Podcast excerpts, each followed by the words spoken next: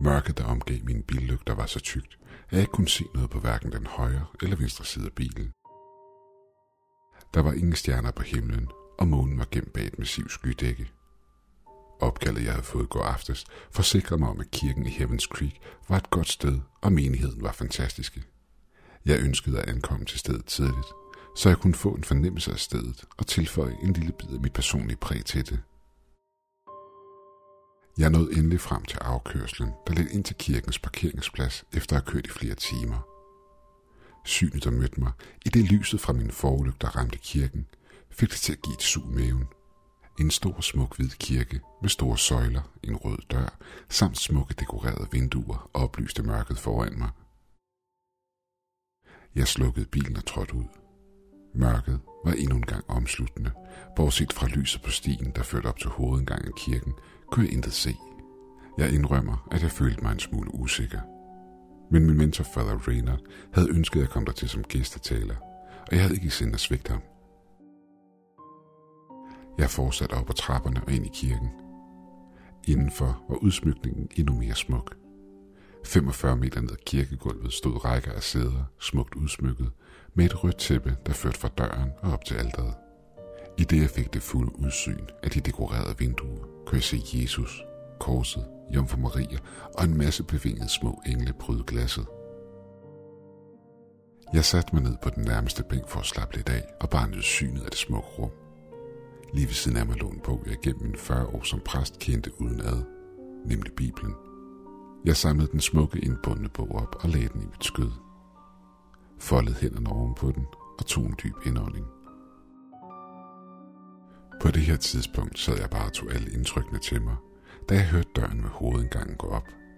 Hvem der end kom ind, så lød personen skridt tunge og hårde imod gulvet, hvilket var mærkeligt, da gulvet var dækket af tyk tæppe. Skridtene kom nærmere og nærmere imod mig, indtil en mand til sidst kom til syne. Han var meget smuk og velklædt. Et sort jakkesæt, sorte bukser samt en rød vest. Manden havde langt blondt hår, der var trukket tilbage og væk fra hans ansigt. Han havde en vis autoritet over sig, som jeg ikke helt kunne placere. Manden gik forbi mig og greb en stol, der stod langs væggen, og gik tilbage imod mig. Han satte stolen direkte foran mig og satte sig ned med det ene ben krydset over det andet. Vi kiggede i en kort periode på hinanden i stillhed. I det jeg skulle til at sige noget, begyndte han at tale. Tilgiv mig, fader, for jeg har syndet. Hans stemme var som honning, sød, men stadigvæk en smule ro. Jeg stirrede på ham. Det er normalt ikke måden, vi gør det her på i min kirke, tænker jeg for mig selv. Men jeg er gæst her. Så hvem er jeg til at dømme, hvad der er den rigtige måde? Hvad er dit navn, mit barn, spurgte jeg manden, der sad foran mig. Han lagde sit hoved en smule på skrå og smilede. Du kan kalde mig Sam, fader. Han trak ordene ud, så jeg vidste, det var et spørgsmål. Ah, svarede jeg. Salazar, fader Marcelo Salazar. Han smilede en smule, imens hans blå øjne skinnede. Dejligt at møde dig, fader Salazar. Som jeg sagde før, så er mit navn Sam, og jeg vil sætte pris på, hvis du kunne hjælpe mig. Ser du, jeg har syndet, og jeg frygter, at jeg måske ender i helvede. Jeg rystede lidt på hovedet. Mit barn, bekymrer dig ikke. Vores fader er en tilgivende Gud. Fortæl mig, hvad der ligger der på sinde, så kan jeg tilgive dig dine synder. Sam rettede sig på stolen. Jeg drikker for meget og dømmer andre i kirken, når de indrømmer, at de gør det samme. Jeg nikkede. Mit barn, sagde jeg. Men nåede ikke længere, da Sam afbrød mig. Da jeg var gift, lå min kone bo hos sin mor, hver gang hun havde sin periode. Jeg så på ham og prøvede at forsikre ham om, at Bibelen talte om kvinders urene tider, men Sam afbrød mig hurtigt igen. Jeg sendte min søn til en omvendingslejr, da han sprang ud som homoseksuel. Jeg svarede ham ikke dengang, og han fortsatte. Jeg slog min kone, når hun prøvede at forlade huset i tøj, der ikke var anstændigt. Jeg ønskede, at min kone skulle være anstændig at se på, men også respekteret. Men jeg modtog også samtidig ikke så anstændige billeder fra min 19-årige babysitter Britney. Mine øjne stirrede skram på ham, i det jeg rejste mig fra sædet og begyndte at gå tilbage ned ad gulvet imod døren. Hans bløde blik blev med et hårdt og gennemtrængende. Hans øjne gik fra at være venlige til troende. Hvad er der galt, fader, spurgte han spydigt. Du ser chokeret ud. Den mand snakkede til mig om mit liv. Hvem er du? Og, og hvad vil du mig? Både mine hænder og stemme rystede. Jeg bakkede langsomt tilbage, imens Sam bare sad og stirrede på mig. Der var nok afstand imellem os, så hvis jeg vendte mig om, ville døren være lige bag mig. Jeg så mig over skulderen hen imod døren, og da jeg vendte mig om igen, stod jeg foran alderet igen med Sam lige foran mig. Hvordan føles det, fader, sagde Sam. Det er at blive dømt. Jeg så fortvivlet rundt. Dømt? Er, er du Gud? Jeg faldt med det samme ned på knæ foran ham og bøjede mit hoved. Jeg hørte Sam fnyse hundet. Gud, lå han. Tror du, at en mand, der har levet et liv som dit, vil blive dømt af min fader? Jeg så op på ham. Din fader? Jeg var forvirret. Jeg kørte al min viden om de hellige skrifter igennem mit sind, i det det pludselig slog mig. Jeg så manden dybt ind i hans øjne, og det eneste jeg kunne komme frem til var Samael. Manden smilede. Jeg stirrede på ham med rædsel. Er, er jeg død? Sam blinkede til mig. Vent, det her det kan ikke være virkelig fremstartet jeg. Selveste djævlen, Lucifer. Jeg havde muligvis ikke været den bedste mand i min levetid, men jeg havde fulgt Bibelen så meget som muligt. Jeg havde holdt min kone i anstændigt tøj og sendt hende væk i urene tider, samt det, at jeg havde forsøgt at lade min søn genfødes i øjnene på Herren.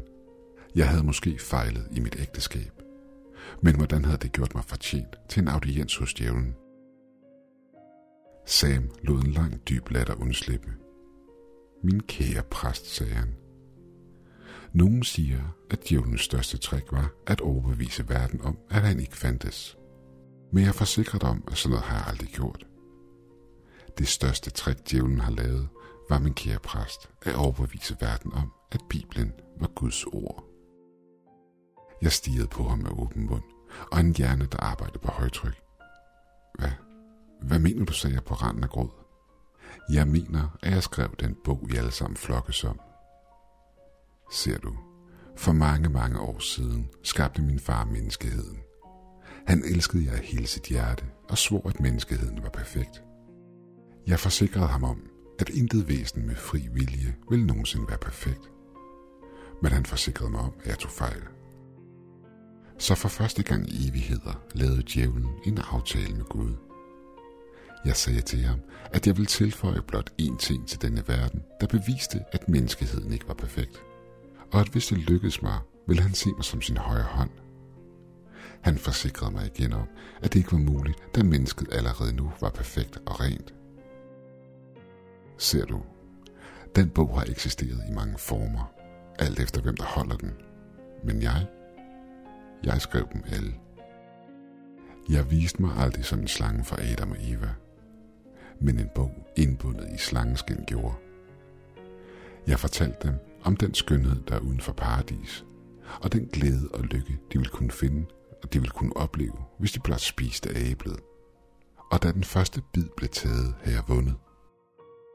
Min far var rasende, og mine brødre blodtørstige. Således begyndte den første krig i himlen, og mit fald fra noget. Jeg stirrede på manden, denne skabning, i det han vendte alt, jeg troede på på hovedet. Sam fortsatte. Sat du aldrig spørgsmålstegn ved, din elskede Gud ødelagde byer, der var fulde af uskyldige mennesker med ild fra himlen? Hvorfor han oversvømmede verdenen og begik folkedrab? Jeg stirrede op på ham. Fordi Guds fred er forfærdelig, men hans kærlighed er uendelig. Det var for menneskehedens skyld, han gjorde det. Sam talte igen. Ah, ikke helt. Blot en smule trækken i trådene bag scenen fra min side af, for at indgyde Guds frygt i jer. Sam lå igen. I mennesker. I bruger den bog til at maskere jeres fordomme og had, uden at vide, at jeres udødelige sjæl en dag bliver sendt til mig.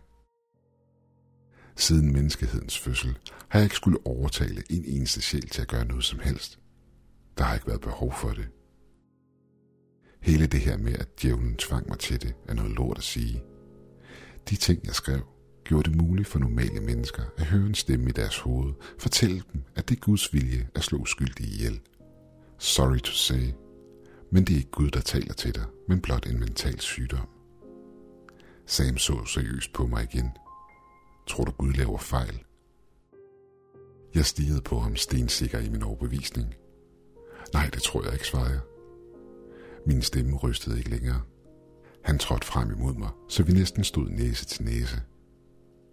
Så svar mig på det her, kære præst.